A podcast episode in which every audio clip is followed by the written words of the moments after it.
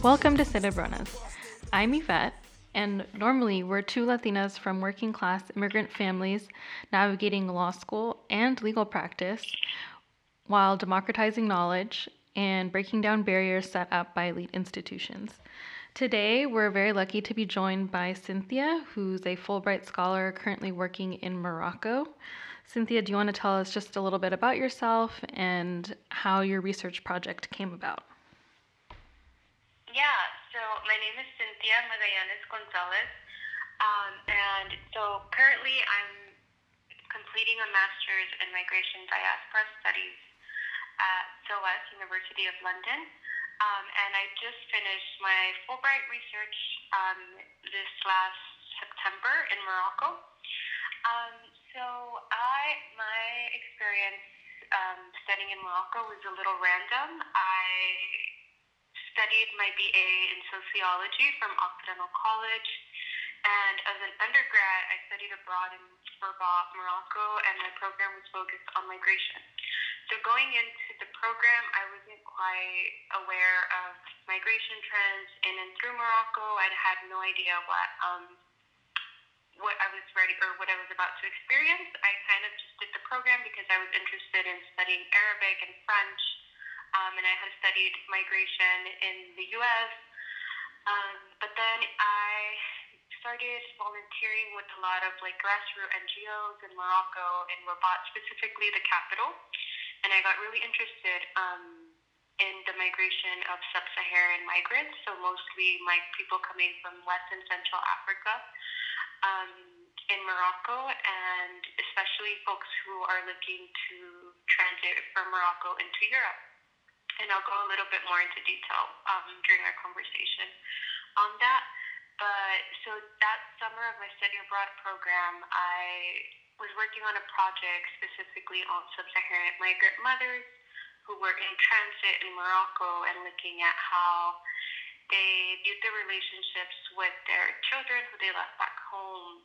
Um, and so after graduating this last year, I went back um, as a Fulbright scholar and I researched kind of activism on sub-Saharan migrant rights in Morocco, and I was looking at it specifically from the grassroots point of view, so looking at sub-Saharan migrants who came to Morocco with the intention of moving to Europe, but then like decided to stay um, and become activists and kind of guide other um, new arriving migrants within the territory um, yeah, and that's how I got involved with Morocco, with migration in Morocco.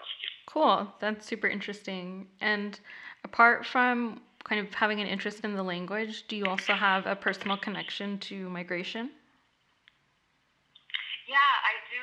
So um, I am a first generation U.S. citizen. My family and well, my parents came from um, Mexican from Mexico, so they migrated from Mexico. My mother migrated when she was really really young. I think she was like 14.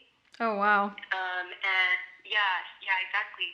So she spent most of her life in Morocco. I mean, in the U.S. Sorry, not Morocco. Um, and so something very very personal, and I think kind of the reason why I am committed to working on migration. Um, and especially the violation of migrant rights is that when I was younger, my mother was undocumented and deported to Mexico.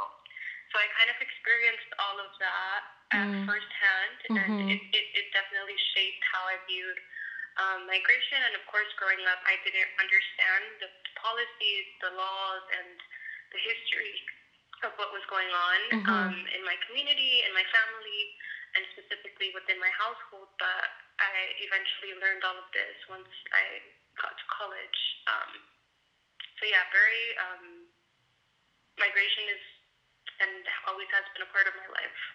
I also um, my family's from a small border town in Mexico, so Mexicali. So I, I was it was always kind of like visible. Yeah. Um, and, always a part of my life, my upbringing, etc. Mm-hmm. Yeah, that that makes a lot of sense. I just recently moved to Tucson and it's my first time living in a town that's so cl- or a city that's so close to the border and i think it's a totally different experience in relationship to the border when you see it up close the enforcement and how that wreaks havoc on people's lives exactly and what's really interesting is um, yeah like as outsiders like i would consider myself an outsider because for the most part i was living in los angeles and i grew up in los angeles but kind of what was very interesting to me, once, especially once I got older, was seeing how this is all kind of normalized to people that grew up in that setting. Um, I don't know if that's kind of your experience as well, having moved to a city closer to the border. Yeah, I think I need to have more conversations with people before I really answer that question. But I think that.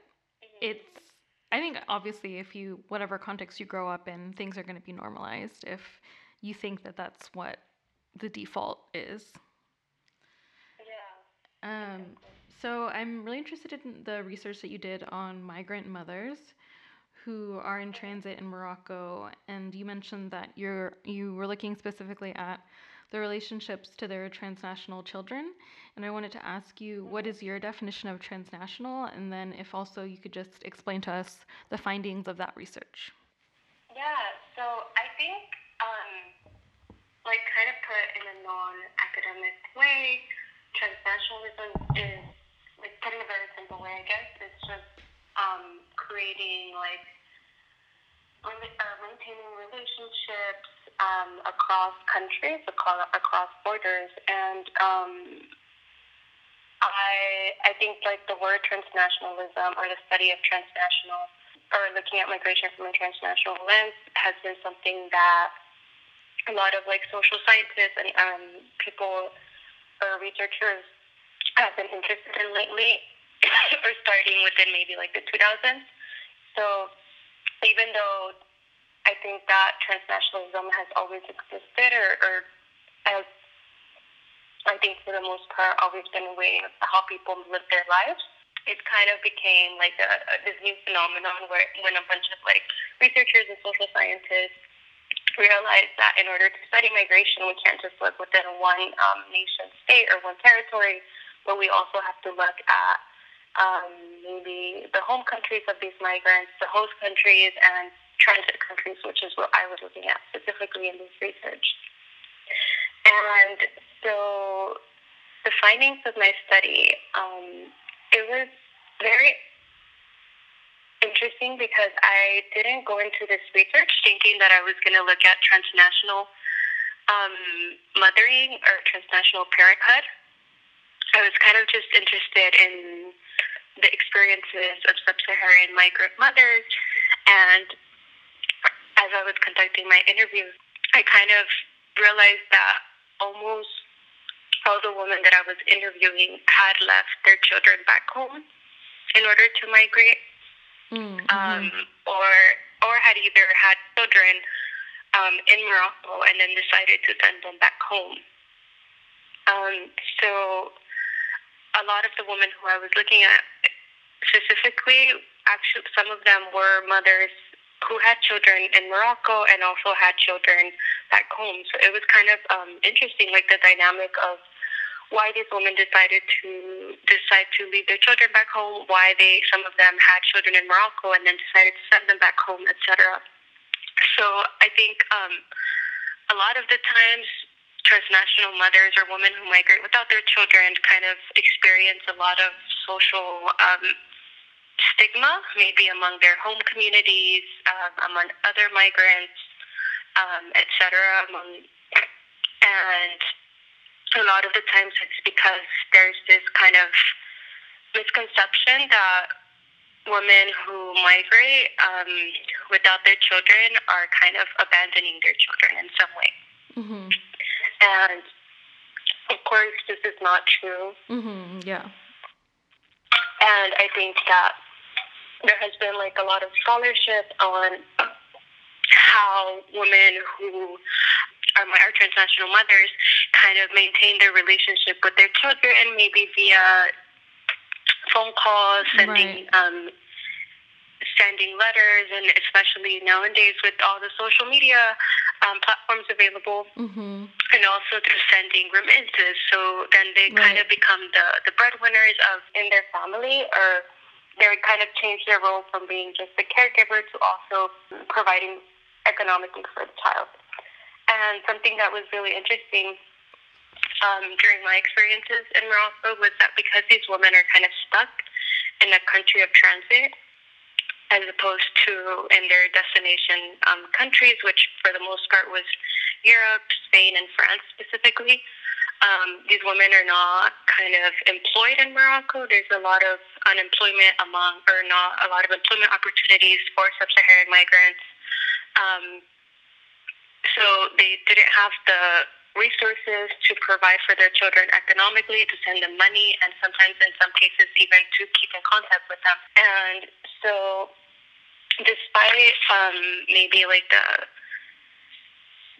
economic struggle, their economic struggles, and their um, inability to provide for their children, they still kind of justified their migration and still very much validated their own mothering experience by emphasizing that they will be able to fulfill this um, kind of void that they had in mothering once they get into Europe, despite have, being stuck in transit. So some of the folks that I interviewed had been in transit for a few months, a year, but then there were women who had been in transit for maybe five to ten years. It just wow. very much depended. Yeah, it very much depended on their socioeconomic status back home and how many times they like attempted to cross and were able to, etc. Mm-hmm, mm-hmm. Yeah, I mean, I think it's important to emphasize how bad conditions are in the sending countries of migrants who are so dedicated to getting to their goal destination. I see this a lot with Latin American migrants who are in detention centers in the US who similarly are detained for months, even years, and still remain committed to trying to enter the United States because being detained in a place with horrible food where you get mistreated is a better alternative to their home country. Yeah, exactly, and and that's the case. Um, I think that kind of parallels a lot of what um, West and Central African migrants. Um, I also want to emphasize that I'm using the word migrants loosely. It, I also work with refugees, etc.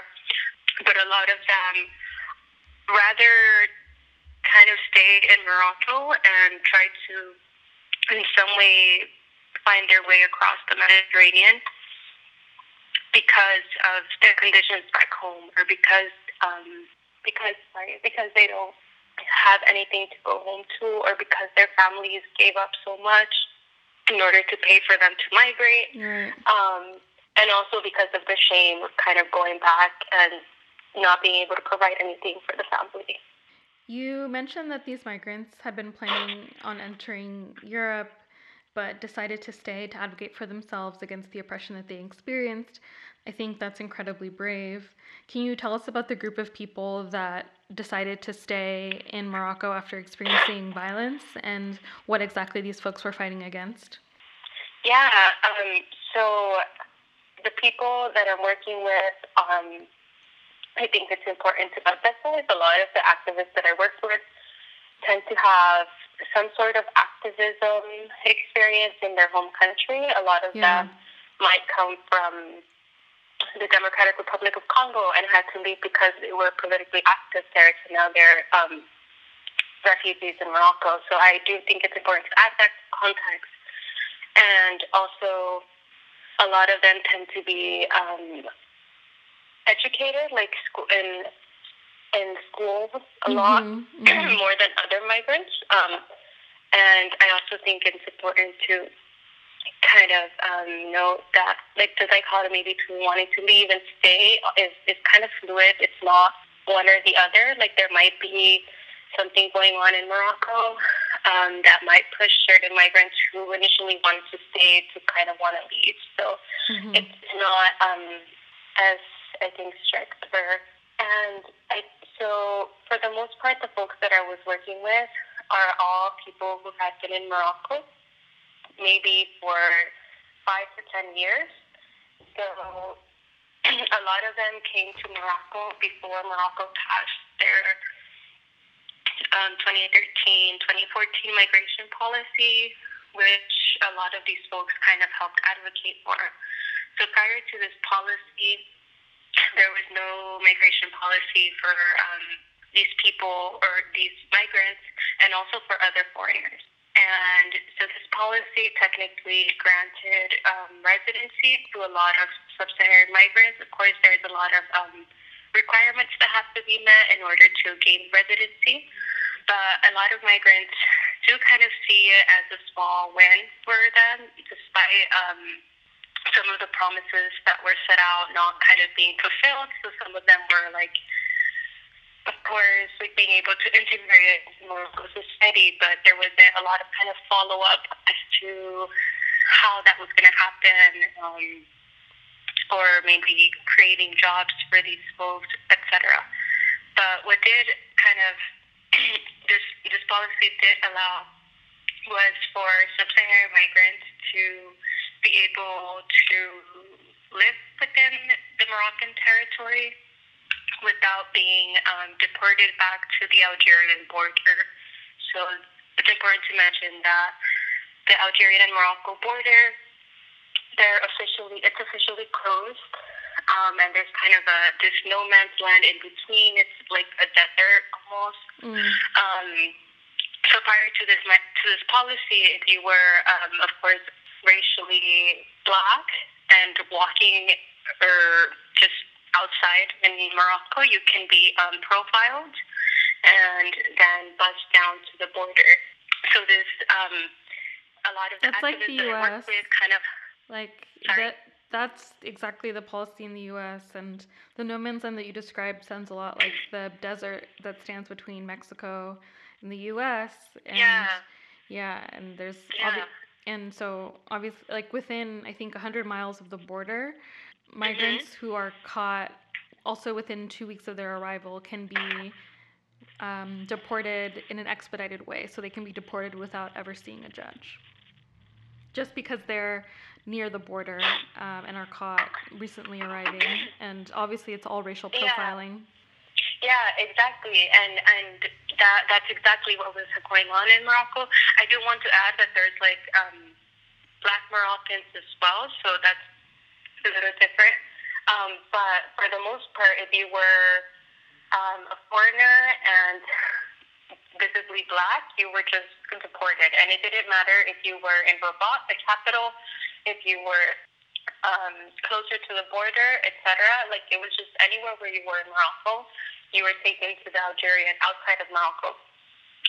And so after this policy, what ended up happening was that you were this the profiling didn't become as severe, so there was kind of like a halt in these deportations, and also you're not technically thrown outside of the Moroccan territory, but you're just kind of forcibly relocated into southern regions of Morocco, further away from the north, which is where um, we have the land and sea borders in Morocco with Spain.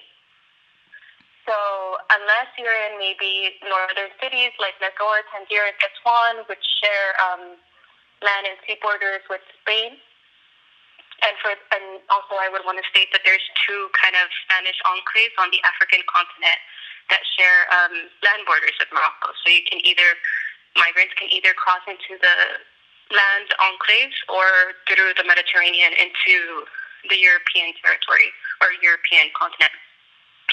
Um, so unless you're in these northern cities, for the most part, you were able to kind of walk freely in Morocco um, without harassment from the police. This was the case um, until very recently, this last maybe summer, July or August um, when there was a, a kind of really massive attack on one of the Spanish enclave border land borders of 600 and so sub-Saharan migrants.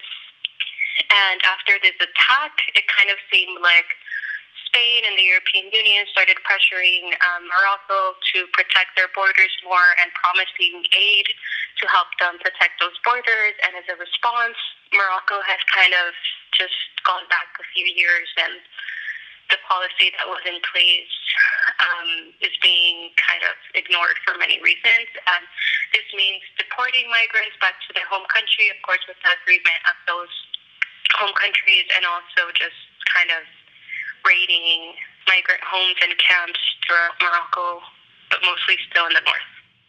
The EU's negotiation with Morocco reminds me of the relationship currently between the U.S. and Mexico, where the U.S. Um, provides aid so that Mexico can launch Frontera Sur and uh, attack migrants trying to cross Mexico's southern border.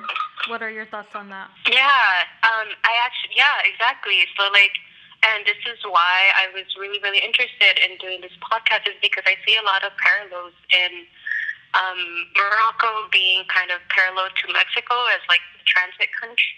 I would like to emphasize that like Moroccans also migrate via Spain via the Mediterranean, um, but yeah, just like this pressure of um, Spain kind of pushing Morocco to act as like the, you know, a lot of the migrants like to call it the gendarme of the European Union. So kind of just stopping migration before it even gets into um, its territory and externalizing their borders. Right. I think another parallel that I saw was your description of the how the Moroccan authorities treat migrants. That to me mirrors mm-hmm. how ICE treats migrants, like random early morning raids to instill fear, dropping people off in random locations exactly. to fend for themselves when they're enacting deportations, not allowing folks to apply for asylum. What are your thoughts on that comparison? Yeah, exactly. Um, and I think that, you know, like militarization of borders and of border control of migration management has been something that the EU has been kind of becoming harsher and harsher on, and also those kind of demands echo into Moroccan territory. Um, so I think recently Spain was proposed to Morocco to kind of create detention centers in Morocco um, to process asylum claims before these folks even get into the European Union. Yeah, I think there's like wanting to still fear, um, making migrants or allowing for migrants to gain legal citizenship or residency is something that has become um, really, really rough in Spain. And I think it's also kind of coming down to Morocco as well, where they're becoming a little harsher. Yeah, I think those parallels are really important to talk about. One last thing that I was struck by that I thought was really similar is the criminalization of humanitarian aid. Uh, there's an organization mm-hmm. called No More Deaths in Tucson that um, provides water and food um, along the desert routes where people die because of dehydration in the US Mexico desert. And they're currently being criminalized by the US um, under the guise of aiding and abetting migration. And I noticed yeah. in the report that you sent over that there's NGOs that are being criminalized for rescuing migrants at sea attempting to arrive in Europe.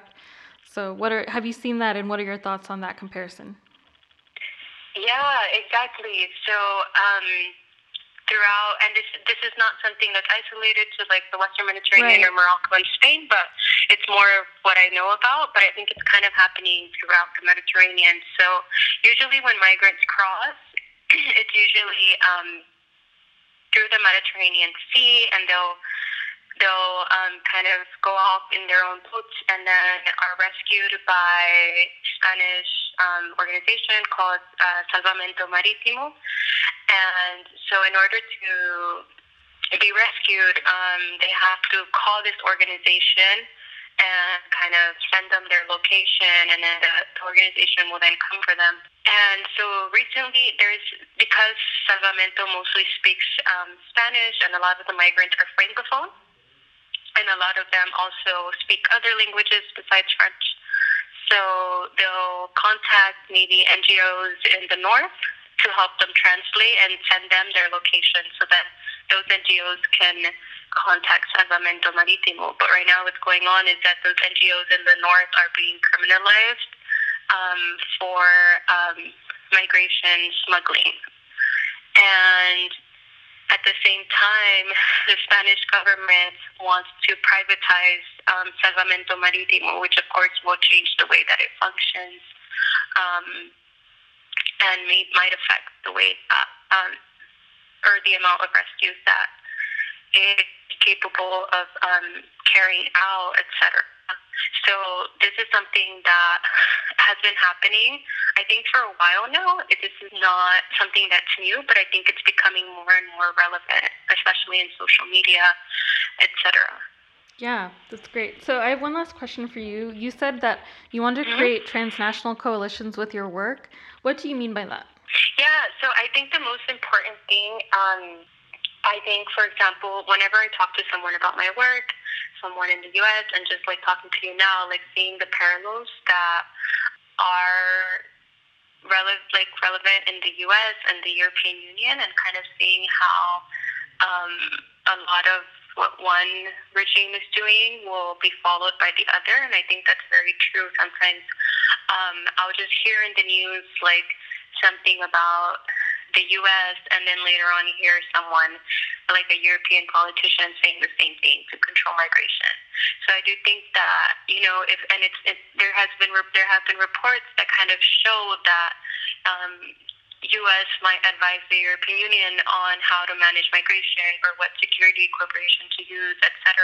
So I think if these countries are kind of working together to better um, in their uh, kind of manage migration better, it's very important for activists, academics, journalists, etc., to work together and kind of stop these um, human rights violations that are occurring um, in the border zones or in the country in these countries.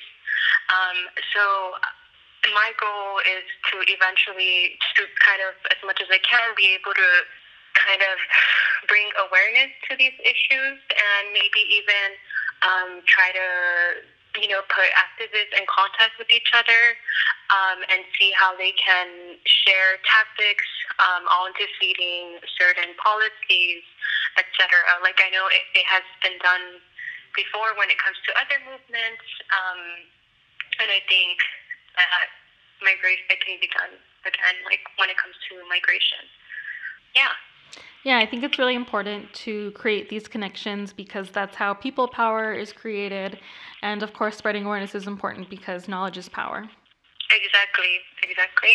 Okay, great. So, uh, thank you so much for coming onto the podcast to talk to me. This was a really educational and cool conversation. Thank you. Um, and I will, I just want to add that I will kind of send you all a list of resources if anyone else is interested in educating themselves more on the, these issues or um, learning how to get involved, etc. Great. And do you want to share your social media or a place where people can find your work? Um, yeah, so I'll send that along with the resources. Okay, sounds good. All right. Thanks Thank so you. much, Cynthia. Bye bye. Okay, bye.